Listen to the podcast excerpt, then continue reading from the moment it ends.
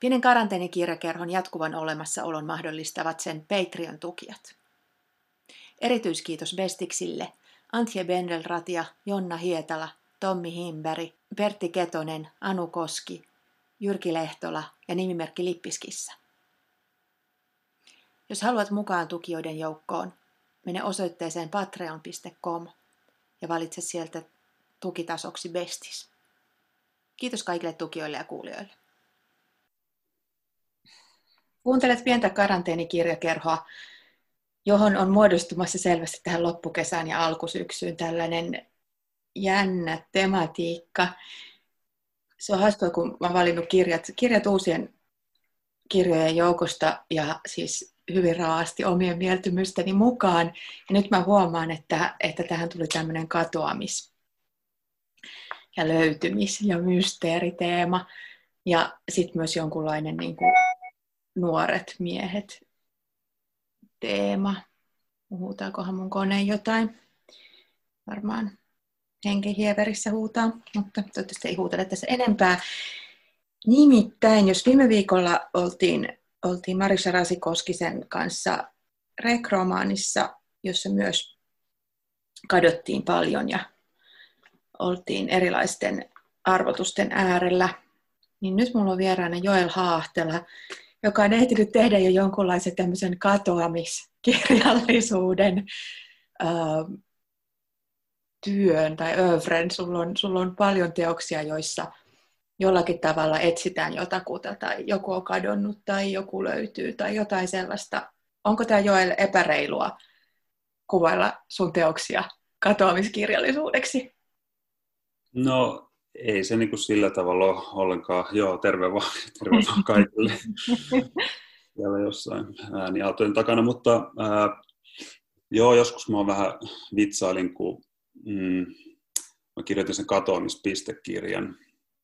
Se oli musta niin hyvä kirjan nimenä, että mä, kun mä mietin omaa tuotantoa, niin, niin mä ajattelin, että, että oikeastaan mun kaikkien kirjojen nimi olisi voinut olla katoamispiste, laittaa vaan järjestysnumeron siihen perään.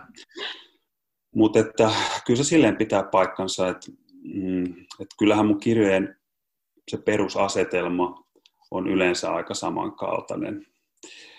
Ää, eli on tapahtunut joku menetys, katoaminen, on joku puute, poissaolon tunne, joku tyhjyyden tunne ja siihen liittyvä suuri kaipuu, jota se kertoja sitten lähtee jollain tavalla siinä kirjassa kuromaan umpeen. Että, että tietysti se menetys voi olla joku ajankohtainen tai sattunut, sattunut sinne lähiaikoina elämässä, mutta että sit voi olla myös, että se menetys, katoaminen on tapahtunut joskus kauemminkin menneisyydessä, kauemmassa menneisyydessä, niin kuin esimerkiksi Adelen kysymyksessä ja perhoskerääjäkirjassa ja, ja näin, mutta että sitten se on kuitenkin jotain semmoista, mikä olennaisella tavalla se poissaolo ja katoaminen sitten vaikuttaa sen päähenkilön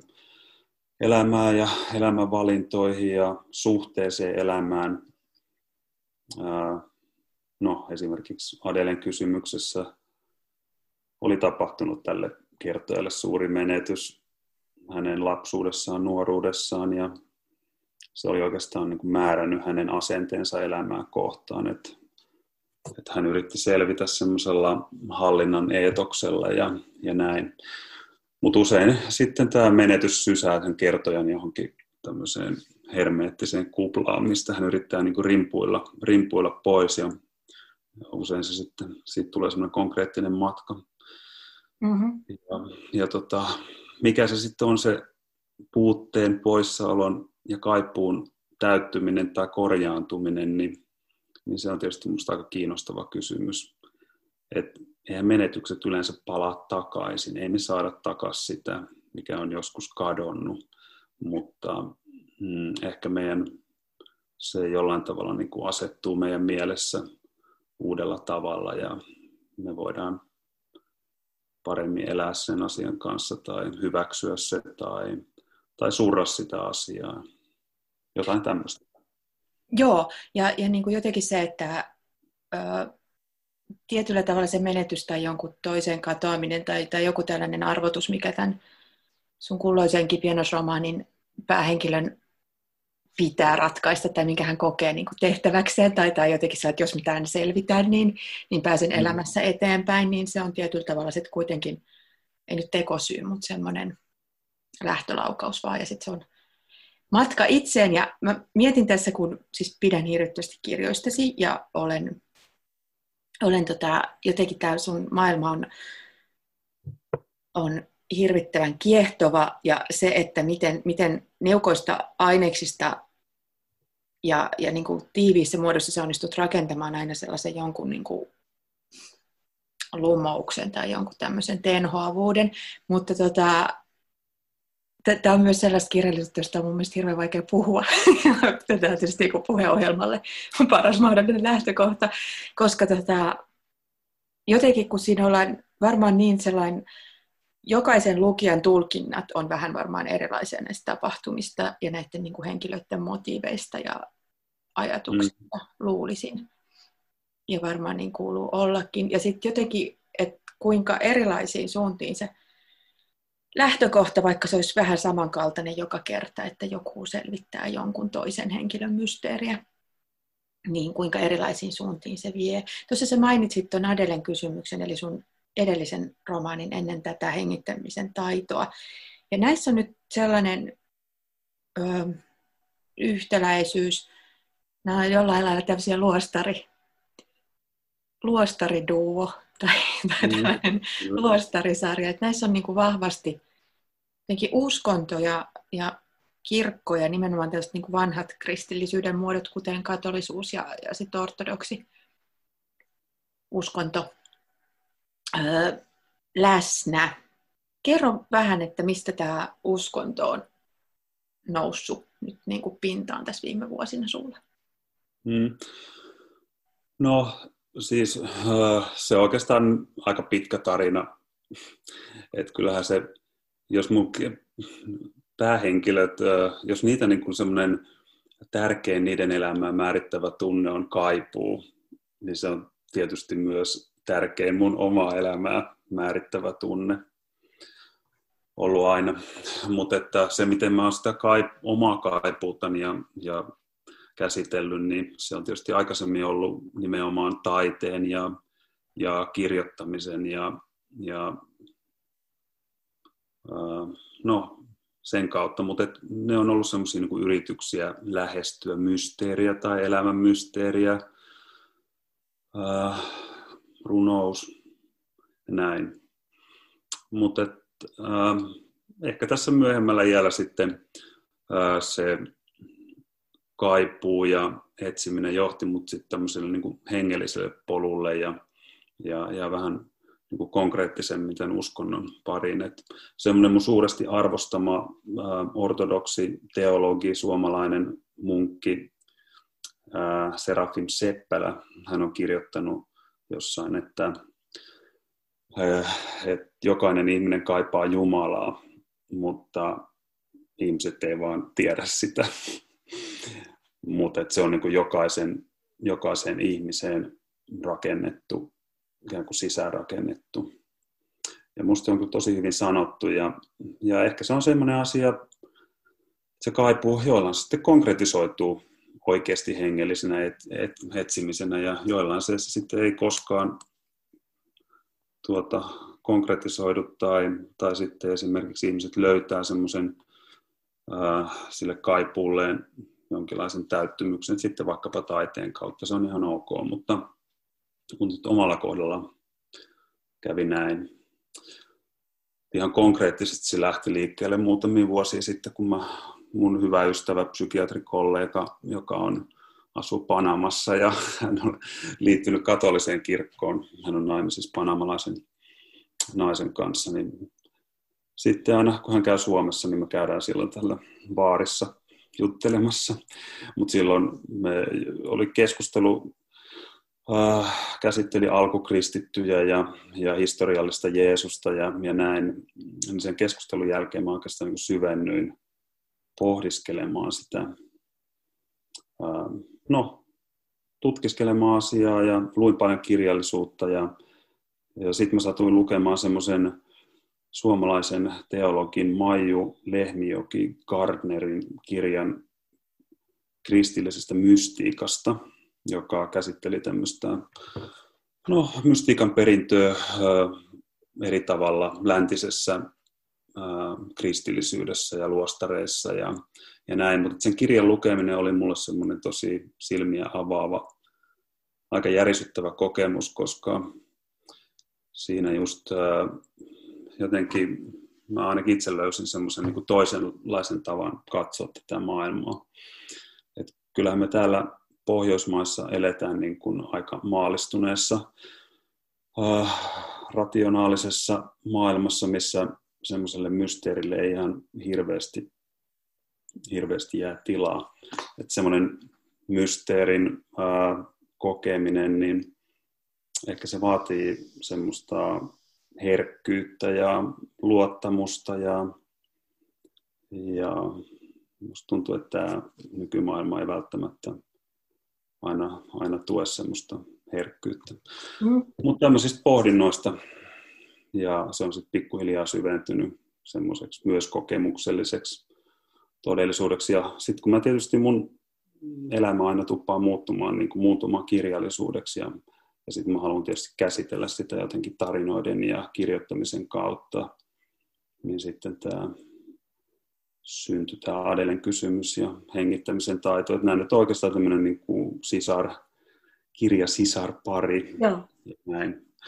Sitten mä liityin ortodoksiseen kirkkoon ja, ja se oli niinku semmoinen mulle semmoinen henkinen koti tuntui.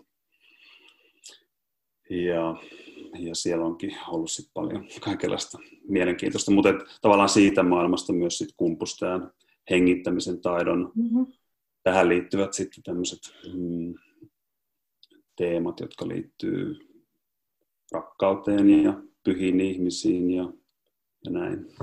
Joo, hyvin mielenkiintoista ja hyvin tota, valaisevaa, koska, koska tota, mä mietin, mä oon itse jotenkin mä kyvytön tuollaisella niin kuin uskonnollisella puolella, mutta mä niin kuin tunnistan sen, sen semmoisen mysteerin ja sen kaipuun ja sellaisen kokemisen halun. Ja sitten mä oon tietyllä tavalla vähän kateellinen ihmisille, joilla on joku semmoinen niin uskonnollisuuden kyky, koska se on mun mielestä niin kuin yksi jotenkin ulottuvuus ihmisen tavassa suhtautua maailmaan. Niin, niin. mä voisin vaikka lukea kirjasta pikkupätkän, mikä voisi ehkä selventää vähän sitä. Se selventää sitä. Joo, mä halusin siitä just kanssa vähän puhua etukäteen, että tota, siinä se tuodaan jotenkin se semmoinen, on se sitten uskonloikka tai, tai joku semmoinen siirtyminen sellaiselle ei-järjellisellä alueella. Ja toi, mitä sä sanoit just taiteesta, niin kyllähän niin kuin, ja, ja siitä niin kuin jumaluudesta, ja sitten jos nyt ajatellaan, että ollaan niin kuin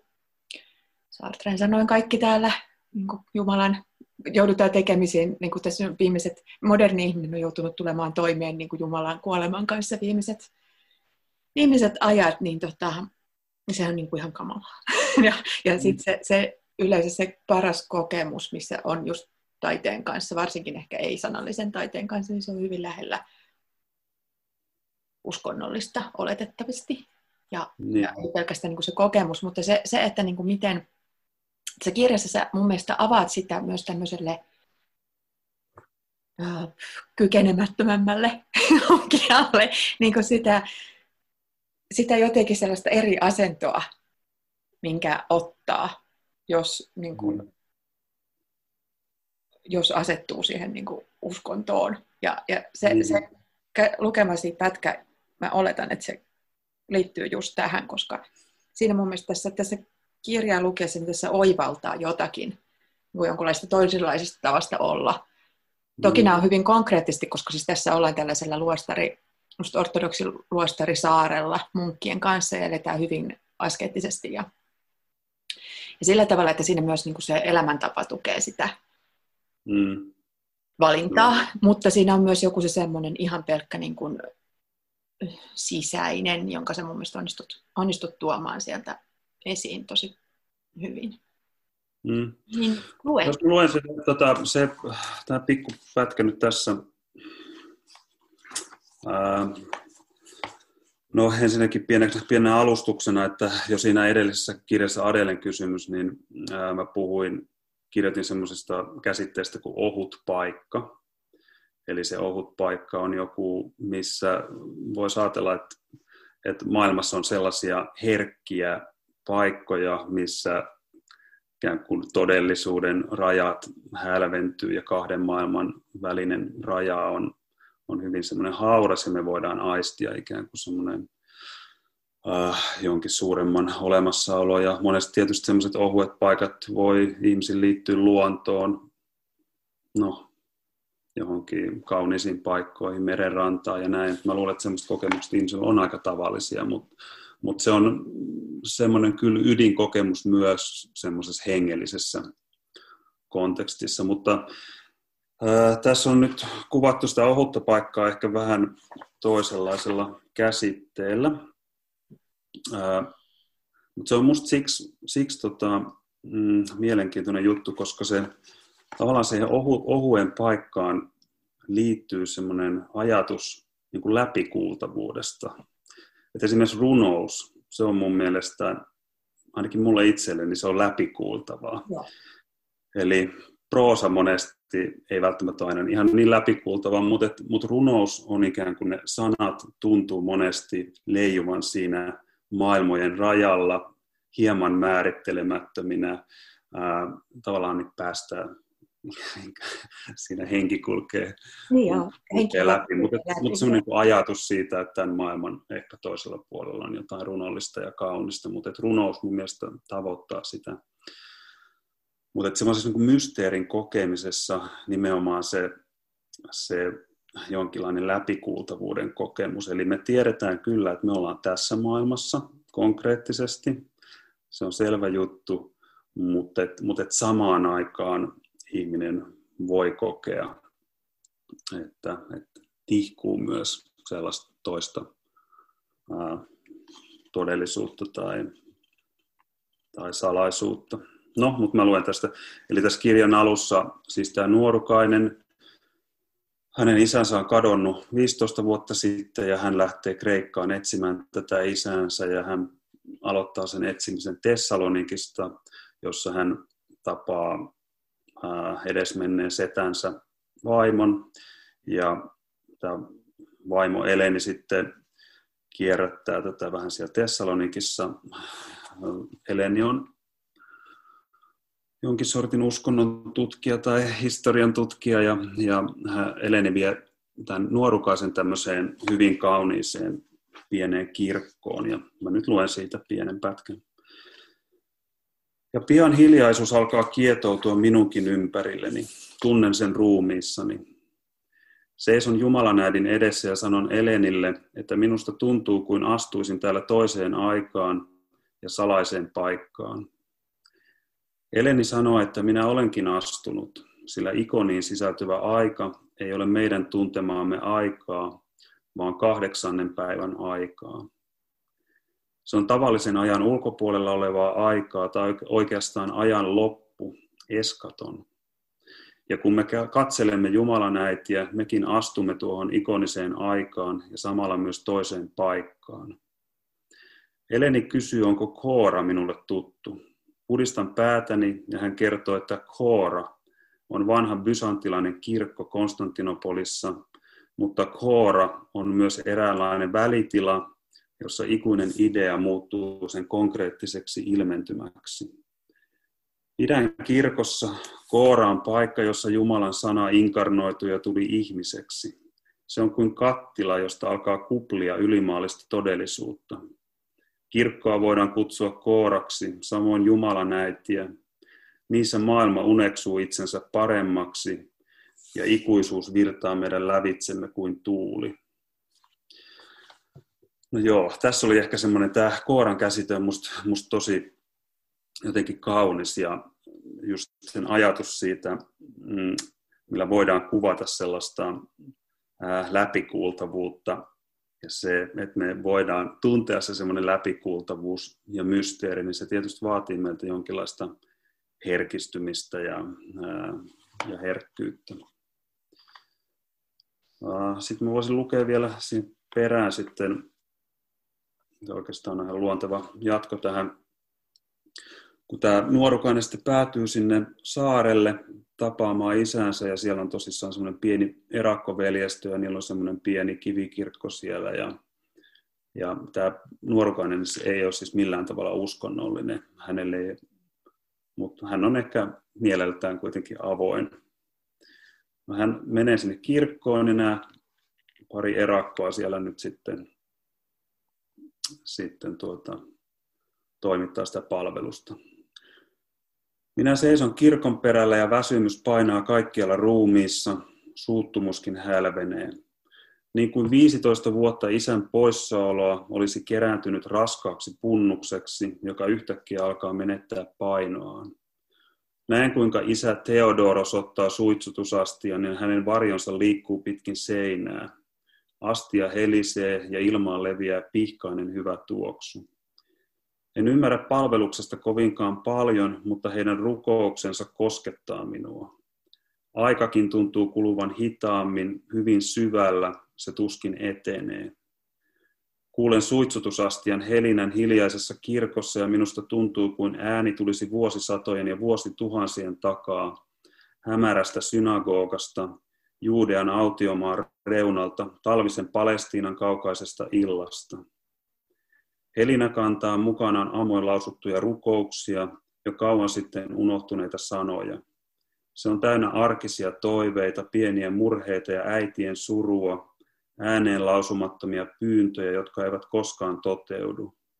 Se kuljettaa mukanaan askeleita kivetyksellä ja yön tuulta. Ihmisiä, jotka ovat sit kauan sitten kadonneet ja muuttuneet tomuksi, sekoittuneet hiekkaan, palanneet takaisin maaksi, josta ovat tulleet, nousseet taivaalle, sataneet alas, toiseen paikkaan, toiseen maahan ja toiseen aikaan. Joo, tämmöinen, mutta että siinä, siihen ehkä vielä liittyy sitten semmoinen, mm, miten sitä nyt voisi sanoa, siihen läpikultavuuteen myös semmoinen ajattomuuden tunne, niin kuin tämä poika, nuorukainen kokee siellä kirkossa siinä palveluksessa, että et, et myös niin kuin aika katoaa ja, ja historia katoaa ja kaikki on samaan aikaan läsnä ja, ja, ja ne ihmiset, jotka on elänyt, niin ne itse asiassa elää vieläkin, ainakin siinä rukouksellisessa maailmassa. Että voisi ajatella näin, että ortodoksinen kirkkohan ajattelee, että, että rukous on vähän niin kuin semmoinen matrix. Ja. Nyky, en mä tiedä käyttää kirkkomatrix sanaa, mutta, mutta, mutta semmoinen niin matrix, joka läpäisee kaiken, siis ajan, historian, elämän ja kuoleman. Että et siellä rukoillaan edesmenneiden puolesta ja ajatellaan, että he on jollain tavalla mukana meidän elämässä ja pyhät ihmiset ja näin. Että tavallaan semmoisessa niin rukouksessa semmoisen niin kuin kaikki rajat hälvenee. Että se on semmoinen todella läpikuultava matriisi, joka, joka läpäisee kaiken. Mutta että musta tämmöinen, niin kuin, nämä nyt, missä, mitä mä nyt tässä luin, niin on semmoisia ehkä yrityksiä kuvata sitä, sitä meille ihmisille vaikeasti hahmotettava mysteeri. Ja tietysti mulle itsellekin vaikeaa, mm. että enää mä ole semmoinen, en, en mä tunne tämän maailman salaisuuksia, mm. mulla, eikä mulla vastauksia, mutta nämä on tämmöisiä niin kuin yrityksiä jotenkin nähdä ehkä tämmöisen niin kuin, äh, banaalin arkisen maailman taakse. Ja mun mielestä se on semmoinen, ihmiset pitäisi vähän ehkä tehdä työtä siihen suuntaan ja vähän pyrkiäkin ehkä siihen mm. ja kehittää ehkä semmoista omaa herkkyyttään. Mm. Tätä, mä mietin, mietin, puheet. Sitä, mietin sitä, että just mitä sä sanoit runoudesta, niin, niin, niin sun prosessa on, sä kuitenkin tavoitat sitä, mikä on niin kuin runolle ominaista, just sitä sellaista läpikuultavuutta vaikka paikoin. Ja tuota, mm. toki niin kuin kuitenkin kertova proosa rajoissa. Että, et, et siis mm. niin, se on mun mielestä hyvin kiinnostavaa. Mä luulen, että se jotenkin liittyy, liittyy sellaiseen tarkkuuteen, sun havainnon tarkkuuteen, ja sä niin kuin pystyt tuo, viemään lukijan niin kuin just siihen tilanteeseen, semmoiseen kuvaan ja semmoiseen, semmoiseen ei pelkästään kuvaa, vaan semmoiseen, missä on niin kuin kaikki aistit läsnä. Mm. Ja, ja silloin niin kuin siinä aukeaa niin kuin meikäläisillekin se toinen maailma. Ja siis tämä on mun mielestä hyvin kiehtovaa, koska siis, kuten tuossa sanoin, että mä en ole itse uskonnollinen, mutta tota, tai siis mä en koe, että mulla on semmoista välttämättä sellaista kykyä, mutta mä oon aina ollut kauhean kiinnostunut niin kuin uskonnon historiasta ja kirkon historiasta. Ja tota, niin kuin sen vaikutus, vaikutuksesta niin kuin sellainen, niin kuin tapaan mm. olla. Ja sitten taas toisaalta sitten, että, että niin kuin, koska sehän on sitten suodattunut jostain vanhemmasta, niin just nämä esimerkiksi tämmöiset kaltaiset rukousasiat, niin ne on tietyllä tavalla niin, kuin niin vanhaa perua, mutta sitten sellaista, mikä niin kuin nyt ihan viimeisen sadan vuoden aikana luultavasti on niin kuin jäänyt sivuun tai, tai sellainen niin kuin epämerkitykselliseksi. Et, ja just se sellaisen niin kuin jonkunlaisen tieteen ja uskonnon raja on nyt taas paljon varmaan niin kuin, ja faktan ja, ja mysteerin, niin on paljon tiukempi kuin mitä se on ollut edes niin kuin menette vuosisatojen historiassa. Että siis niin kuin tunnetusti moni kova uuden ajan tiedemies oli myös hyvin niin kuin syvällisesti uskovainen ihminen, ja, ja ne ei nähneet mm. siinä, näissä maailmoissa niin kuin mitään ristiriitaa. Mutta jotenkin me ollaan nyt ää, niin kuin kollektiivisesti me ollaan, ollaan luotu paljon kovempia ja sellaisia jotenkin niin kuin tiedon ja haihattelun ja, ja tällaisen. Ja, ja se mysteeri on niin kuin sysätty syrjään. Ja kuten sä sanoit, niin mä luulen, että ihmisellä on siihen kuitenkin kaipuu, ja sitten tosi moni asia on sublimaatiota siinä, että, että niin pääsisi, mm. pääsis mysteerin äärelle. Niin, kyllä se näkyy. Et, et, en mä usko, että semmoinen spiritualiteetti ja sen kaipuu, mikä on kadonnut, vaikka Pohjoismaat onkin aika maalistuneita, mutta tietysti me eletään tämmöistä humanismin valistuksen jälkeistä umpi-individualistista aikaa, että tota, et jokainen tietysti, siihen tietysti kuuluu se, että jokaisella on hyvin voimakkaasti se oma ää, tarve ja, ja oikeus niin kuin päättää, mitä itse haluaa uskoa ja, ja, ja, ja näen, että kyllähän sit, siitä on tullut sellainen, että ihmiset tietysti valitsee sitten itselleen sopivimman, sopivimman jutun, mutta en mä usko, että semmoinen spiritualiteetin kaipuu on kadonnut. Mutta kyllähän esimerkiksi raamattu tutkimus, eksegetiikka on aika paljon nähnyt vaivaa etäännyttäkseen myös ihmisiä uskonnosta. Mutta tota, ehkä viime vuosikymmenenä sekin on muuttunut. Et niin nyt, nythän nähdään kyllä, että se, että esimerkiksi uskontoa ja, ja raamattua voidaan tutkia tieteellisesti, mutta sitten siinä rinnalla voi olla kuitenkin esimerkiksi tämmöinen hengellinen lukutapa, että ne ei niin millään tavalla sulje toisiaan pois. Ja, ja, ja ehkä niin kuin esimerkiksi tieteellinen raamatun tutkimus on myös luopunut siitä ää, ajatuksesta, että, että, että he voisivat niin selvittää mm. ää, perinpohjaisesti että, ää, esimerkiksi nämä uskon asiat. Että he kyllä siellä niin kuin tavallaan rehellisesti tunnustetaan, että me voidaan tutkia näitä asioita, mutta sitten osa asioista kerta kaikkiaan on tutkimuksen ulkopuolella ja ne jää sitten uskon asioiksi. Ja, ja, ja että se on niin kuin hengellinen ja tieteellinen lukutapa on ihan, ei millään tavalla mun mielestä uhkaa nykyään toisiaan eikä sulje toisiaan pois. Mutta tietysti me täällä Pohjoismaissa eletään muutenkin semmoisessa kuplassa, että jos nyt ajattelee niin kuin maailmanlaajuisesti, niin kun mä tuossa vähän perehdyin tuossa viime aikoina erääseen toiseen projektiin liittyen moderniin uskonnollisuuteen, niin, niin kyllähän meillä on semmoinen kuin harha täällä. että uskonnollisuushan elää niin kuin, niin kuin, niin kuin todellista kukoistuskauttaan maailmassa, siis globaalisti. Että, tota, että uskonto on niin kuin, äh, ihmiset on uskovaisempia kuin koskaan. Mutta tietysti täällä meillä äh, maalistuneessa Pohjolassa, niin me katsellaan asioita ihan eri kulmasta. Mutta...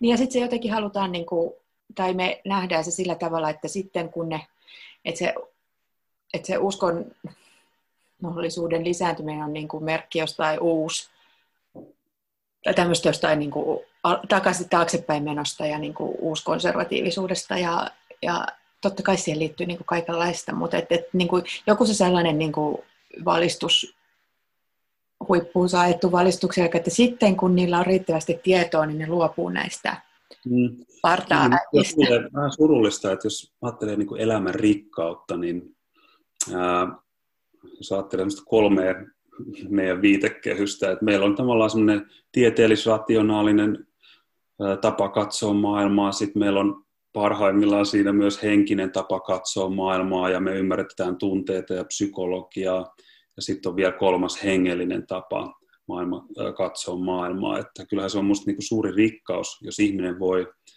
äh, nämä kaikki ikään kuin läpäisee toisensa ja, ja ihminen voi tutkiskella maailmaa näistä kaikista äh, katsantokannoista, eikä ne millään tavalla sulje toisiaan pois, mutta toki on mahdollista kyllä elämä, elättää elämänsä puhtaasti niin kuin yhdenkin viitekehyksen kautta. Valitettavasti siitä tulee vaan aika kapeata ja usein hieman fundamentalistista, on sitten tiedefundamentalismia tai uskonnollista fundamentalismia, mutta että musta ne kaikki kannattaisi olla mukana, ah. jos, tai ainakin, voi, tai ainakin voi olla avoin ja herkkä niille. Niin ja olla niin tuomitsematta sitä.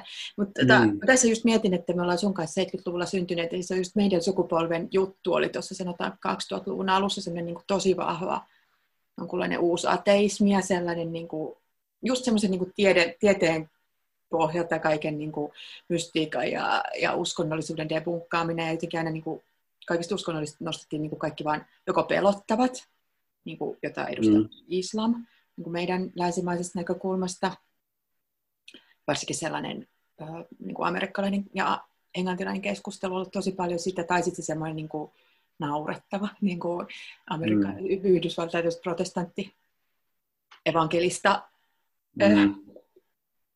piirit, niin, niin jotenkin sekin, se kritiikki jää sitten kuitenkin hirveän banaaliksi ja hirveän semmoiseksi yksinkertaistavaksi just sellaiseksi, niin kuin, että, että, että, että, että joku se semmoinen, niin kuin, että, että eihän tämä pidä, pidä paikkaansa, semmoinen niin kuin myytinmurtajat tyyppinen, tyyppinen lähestyminen sellainen asioihin, jotka kuitenkin on ollut tuhansia vuosia niin kuin vavisuttaneet ihmisiä ja jotenkin se just siinä jää kokonaan pois sen uskonnon niin kuin se henkilökohtainen ö, aspekti ja se sellainen niin kuin se kokemustaso ja se sellainen pyhien yhteys mm. tunne. Mm. Ja, ja sitten toisaalta myös, kun miettii vaikka tuota katolista kirkkoa, jota rakastetaan nykyään, niin kuin, se on niin kuin jotenkin sieluvihollinen numero yksi, niin, niin sen esimerkiksi vaikutus jossain Etelä-Amerikan maissa on yhteiskunnallinen ja positiivinen tosi usein ollut varsinkin. Mm-hmm. Niin, niin jotenkin se on niin vaan kauhean kapeeta. Mutta kylläpä me nyt eksyttiin tähän uskontoon, mm. mutta ei mikään ihme, se on aika iso asia. Ja hirveän kiehtovaa. Tota, Sitten mä mietin sellaistakin, no tämä liittyy vähän tähän uskontojuttuun, kun jonkunlainen semmoinen sun teoksia on aina leimannut semmoinen jonkunlainen eurooppalaisuus. Ja, ja sellainen, niin kuin, se, se on, on selvästi mun mielestä yhteydessä sellaiseen eurooppalaiseen viitekehykseen. Ja tällä eurooppalaisuudella tietysti kukin aina tarkoittaa mitä haluaa, mutta mulle tulee sitten mm-hmm. mieleen moni niin kuin vaikka eurooppalainen elokuvan tekijä tai ja kirjallisuus kyllä myös just sellaisen jonkun tietynlaisen niin kuin, mm, niukan, mutta ei klapimaisen proosan kanssa ja, ja sellainen, mutta tietysti niitäkin tekijöitä, tietysti niidenkin taustalla on usein ollut, ollut jos ei henkilökohtainen, niin ainakin sellainen peritty ö, usko ja niin kuin se kristillinen maailmankuva ja se siinä taustalla. Onko sun mielestä, koetko olevas eurooppalainen? Sun kirjat usein tapahtuu jossakin Euroopan maassa tai niissä päädytään sellaiseen niin, no siis olen mä niin umpi-eurooppalainen. Mulla on tällaista, tässäkin vähän jäänteitä, koska tota, mä luulen, että meidän sukupolvi on sellainen, niin kuin, halus olla eurooppalainen ja kokee olevansa eurooppalainen. Sellainen, niin kuin, mm. ja sitten taas ehkä Joo. uusia tuulia sen niin. jälkeen. En mä osaa sanoa, mutta siis jos nyt pitää vähän niin suomalaisessa kirjallisuuskentässä itseään sijoittaa, niin semmoinen ikään kuin ironis, realistinen ää, agraariproosa, niin kerta kaikkiaan se ei vaan ole ollut koskaan mun juttu. Et onhan mä nyt joskus lueskellut kyllä kaikenlaisia haanpäitä ja, ja, ja muita nuorempana, mutta, että, mutta se, että kun itse ottaa kynän käteen, niin sieltä tulee sitten kuitenkin jotain. Ää, mun mielikuvitus lähtee sitten suuriin kaupunkeihin ja, ja en tiedä mikä se on, joku romanttinen lintu mun sisällä lentelee, mutta ja mä koen, että se romantiikka on jossain muualla. Mutta, tai sitten se on vaan semmoinen illuusio, että toisa, toisaalla on kaikki paremmin ja kauniimmin ja näin. Mutta siis semmoinen, joo, en tiedä, se voi olla, että mä oon miettinyt, että se liittyy siihen mun ehkä omaan lapsuuden maisemaan, joka oli semmoinen ikään kuin välitilamainen paikka. Mä asuin semmoisen vanhan tuberkuloosisairaala semmoisessa yhteisössä, semmoisessa pienessä kylässä. Et se oli vähän niin kuin semmoinen irti todellisuudesta mm-hmm. oleva paikka. Ehkä se on jollain tavalla vaikuttanut siihen mun omaan, niin kuin miten mä asemoin itseni Suomessa suomalaiseksi. Että ei, ei tunnu, että on niin semmoisia semmoisia tota, juuria olisi savolainen tai kymenlaaksolainen tai, tai näin, että, että sit jotenkin mun mieli on aina halajannut Lahden toiselle puolelle. En mä osaa oikein selittää. Mutta sitten tietysti nämä niin kuin eurooppalainen kirjallisuus, että kyllähän se, siis fakta on tietysti, että se kirjallisuus, mitä on tullut elämässä luettua, niin onhan se pitkälle niin kuin eurooppalaisten miesten kirjoittamaa kirjallisuutta. Mutta että on siellä onneksi hyviäkin. Sebaldia ja Modianoa ja, ja Robert Walseria ja, ja näin. Ja tota, näin. Mutta sitten kuitenkin jotenkin siitä semmoisesta niin eurooppalaisen, parhaimmillaan eurooppalaisen kirjallisuuden tyylittelystä, niin siitä mä ikään kuin löydän sitten kuitenkin sen oman kirjallisen sukulaiссieluisuuden. Et Minusta kirjassa on tosi tärkeä on se tyyli ja tunnelma, että mm-hmm. jos se on semmoista perusproosaa, niin ei mua kirjoita, kiinnosta se yhtään, vaikka sen tarina olisi miten mielenkiintoinen, että siinä pitää olla se tyyli, joka sitten mun mielestä tekee proosasta vasta proosaa, mutta esimerkkinä nyt vaikka Modiano tai Sebald tai, tai Suomessa nyt Raija Siekkinen. Mm-hmm. Yksi viimeaikaisia suosikkeja on, on tuota, Hilari Mantel, joka on kirjoittanut tämän historiallisen trilogian 1500-luvulta ja, ja näin, niin, niin siinä on musta siinä on musta semmoisen kuin eurooppalaisen, kirja, eurooppalaisen kirjallisuuden niin kuin, niin kuin, kaikki palaset kohdalla, että just historiallisuus ja, ja ihana taideromaanin sekoitus ja, ja, ja kielen, kielellinen niin kuin taituruus. Mutta semmoinen mua tietysti kiinnostaa ja sitten itsekin tullut siihen suuntaan mm. yriteltyä.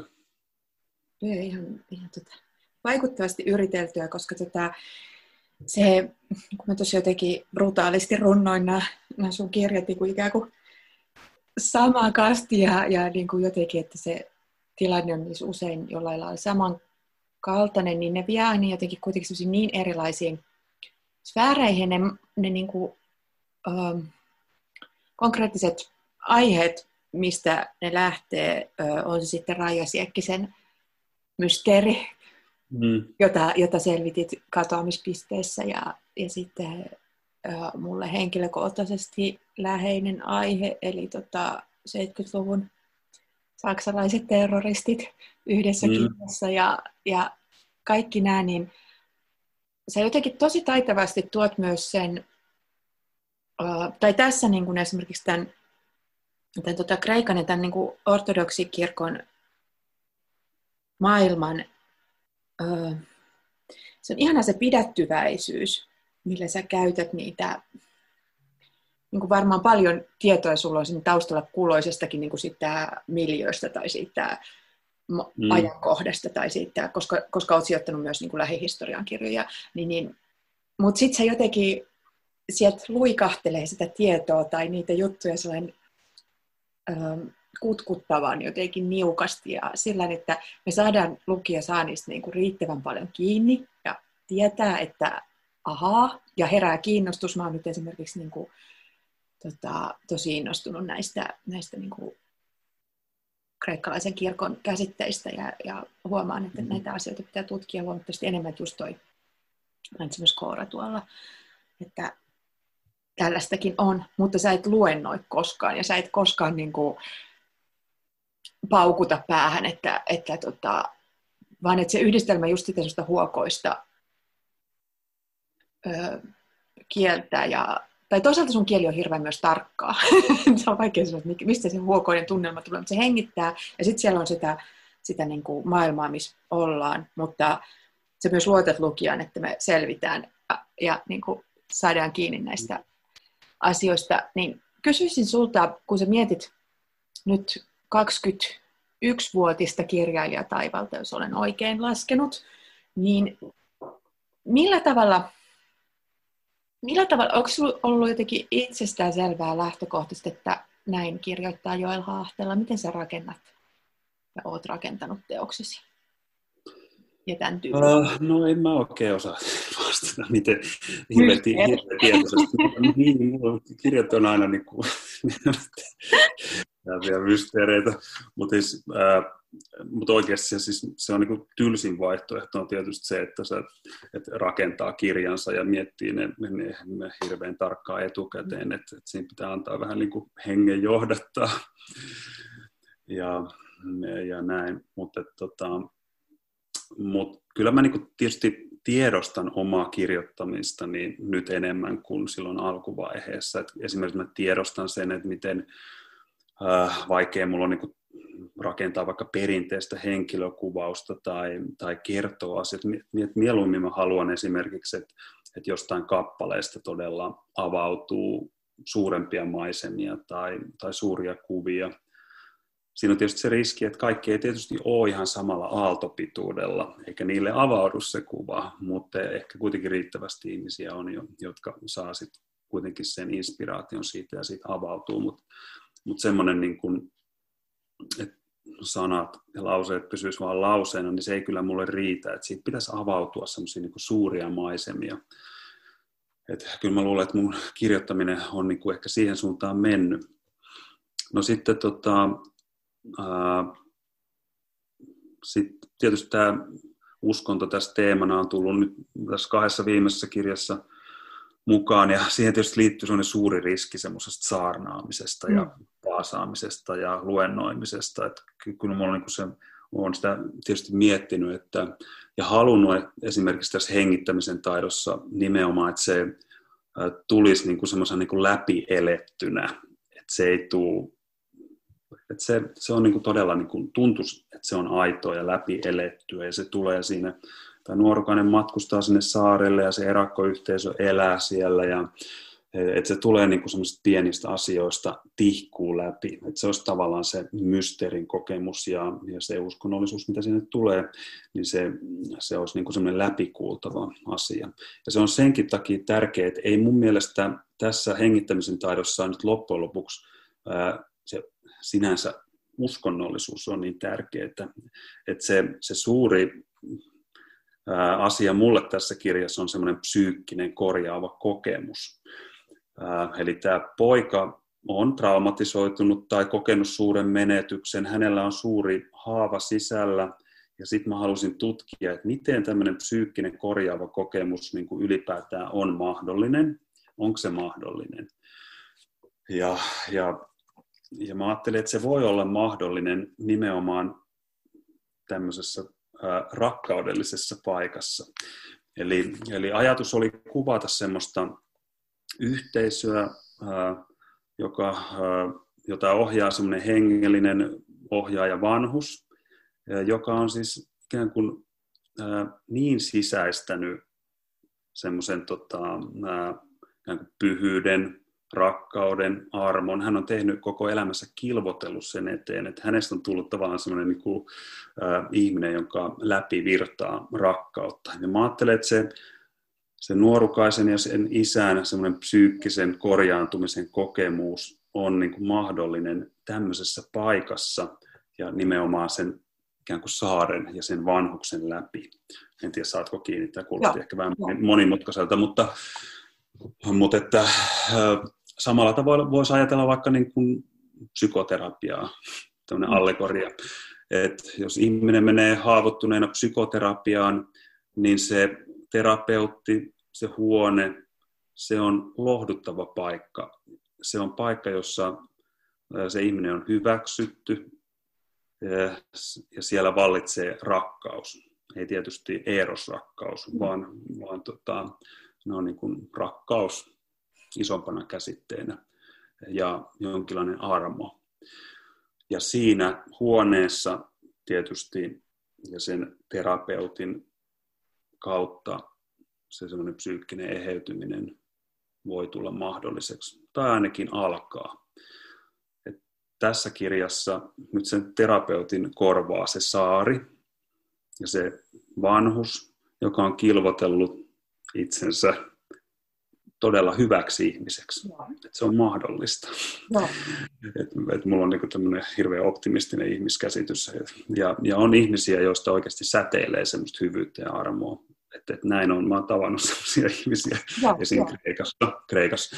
Ja varmaan niitä Suomestakin löytyy.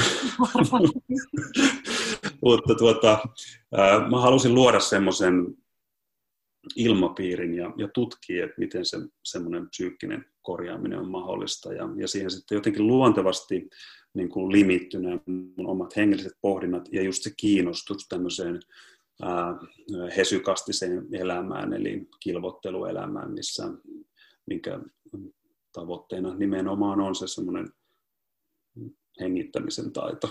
Hmm. Se ei ole mikään ehkä se ei ole mikään kirpallinen termi, termi mutta että mä itse näen sen hengittämisen taidon ää, siis niin tässä jossain vaiheessa taidetaan sitten vähän puhua, että, että, että tämä hengit, ää, vanhus, hän hengitti niin kuin sisään murheita ja ulos lohtua. Että maailma virtasi hänen lävitseen ja tuli parempana ulos. Ja, ja semmoisessa ilmapiirissä sitten voi tietysti tapahtua hyviä asioita. Mun vastaus lähti kyllä ihan nyt lapasesta. Mutta... Ei, ei, kun tämä on tosi, tosi tota, kiinnostavaa ja avaa tätä teosta. Ja, niin kuin, kyllä. Tota, ja se, tuon kun sä sanoit armo, niin sehän on niin kuin ihan avainkäsite ja varmaan sellainen,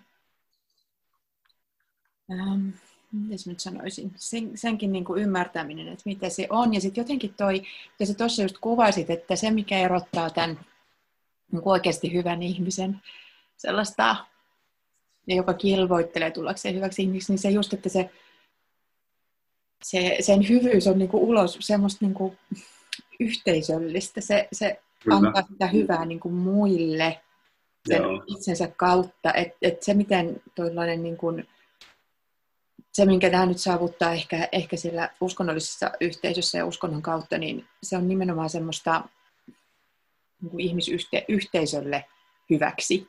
Mm, sille kyllä. porukalle ainakin, joka on siinä lähellä, eikä niin kuin self-helpin omaisesti, kun esimerkiksi käsitettä armo käytetään nykyään sinä ole armollinen itselle ja, ja niin kuin itse, itse, itse.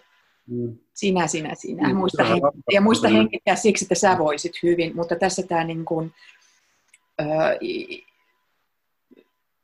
isä hengittää niin kuin muille hyvää, lohtua heille. Niin. Joo, mä voisin lukea tästä nyt ihan, ihan no. minipätkän, niin vaikkapa tähän aiheeseen liittyen. Kävelen ylös keljalle, koputan vanhuksen oveen, mutta en kuule enää aamenta. Istun hänen laverinsa viereen puujakkaralle ja katselen, kuinka hän puristaa rukousnauhaa kädessään ja hengittää hiljaa, ainakin vielä tämän päivän. Kiinnyin vanhuksen ensihetkestä lähtien ja nyt ymmärrän, että olen vain vastannut hänen rakkauteensa. Ja vanhus rakasti minua ensihetkestä lähtien. Puristan kättä ja tunnen syöpyneet nivelet kuin vanhan puun lahoavat oksat silkkipaperiksi muuttuneen ihoon. Istun siinä tunnin verran ja valo vaihtaa paikkaa seinällä, mitään ei tapahdu. Enkä minäkään tee mitään muuta kuin istun ja puristan vanhuksen kättä, mutta silti tunnen, että minulle on sillä hetkellä uskottu maailman tärkein tehtävä.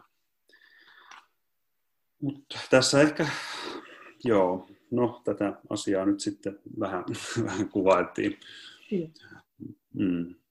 Tota, sen haluan vielä mainita tässä nopsaan, että tässä tämä isä ja poika, siis, jotka molemmat saa niin kuin omiin. Isä, hän on siis lähtenyt ilmeisestikin masennuksensa ja tällaisten asioiden takia – Mm. Elämä Suomessa on käynyt hankalaksi, mutta sitten hän ei ole, siinä on kaikenlaista, kuten ihmiselämässä usein on. Ja sitten se oli mun mielestä, että kuten sä sanoit, niin tämä päähenkilö on nuorukainen, hän on niinku tämän suunnilleen varmaan, suunnilleen sinun ikäisesi isän poika, koska mm. ne oli opiskelleet 90-luvun alussa, mm. tämä poika ja, pojan äiti ja isä. Ja, ja mä mietin tässä, että tämä on myös hauska siinä, että tässä ei niin kuin, vaikkapa keski-ikäinen kirjailijan näköinen mies etsi, etsi sitten lohtua sieltä saarelta, vaan niin kuin seuraava sukupolvi. Mm. Ja se tuo tähän ehkä jotenkin sellaista kerroksellisuutta myös, ja jotenkin myös sellaista mun mielestä tällaisena keski-ikäisen lukijana myös sitä, että asiat jatkuu meidän jälkeen, ja, ja tota, niillä on omat ja uudet ongelmat. Jonkunlainen sellainen, mm, luonto on sulla aina tärkeä aspekti, ja tässäkin se näyttelee roolia. Ja se varmaan jonkun, jollain lailla niin kuin, voisi ajatella, että, että niin kuin, tämän nuoren miehen elämässä myös se on tietyllä lailla ollut niin kuin huolenaihe, kuin ilmasto ja muut asiat, mutta ehkä nekin sitten saarella ainakin jonkun verran korjaantuu. Niin, joo, että kyllähän siinä, kyllähän tämä on sille ekologinen kirja, no. tai ehkä jonkinlainen kannanotto, että tämä erakkoyhteisö siellä saarella elää täysin luonnon rytmiin, heillä ei ole mitään mukavuuksia, he on luopunut kaikesta, äh, maallisesta omaisuudestaan ja, ja, ja, ja näin. Mutta, mutta siinä on, niin, joo, on semmoinen vähän käsite, mitä mua kiinnostaa, semmoinen eukaristinen elämä. Eli käytännössä se tarkoittaa sitä, että ajatusta siitä, että kaikki on lahjaa. Mm. Ympäristö on lahjaa ja tämä maailma on annettu meille lahjaksi ja, ja, ja sitten meidän pitäisi niin kuin ikään kuin pyhittää se tai kohdella sitä lahjaa hyvin ja, ja, ja antaa se takaisin niin kuin hyvässä kunnossa.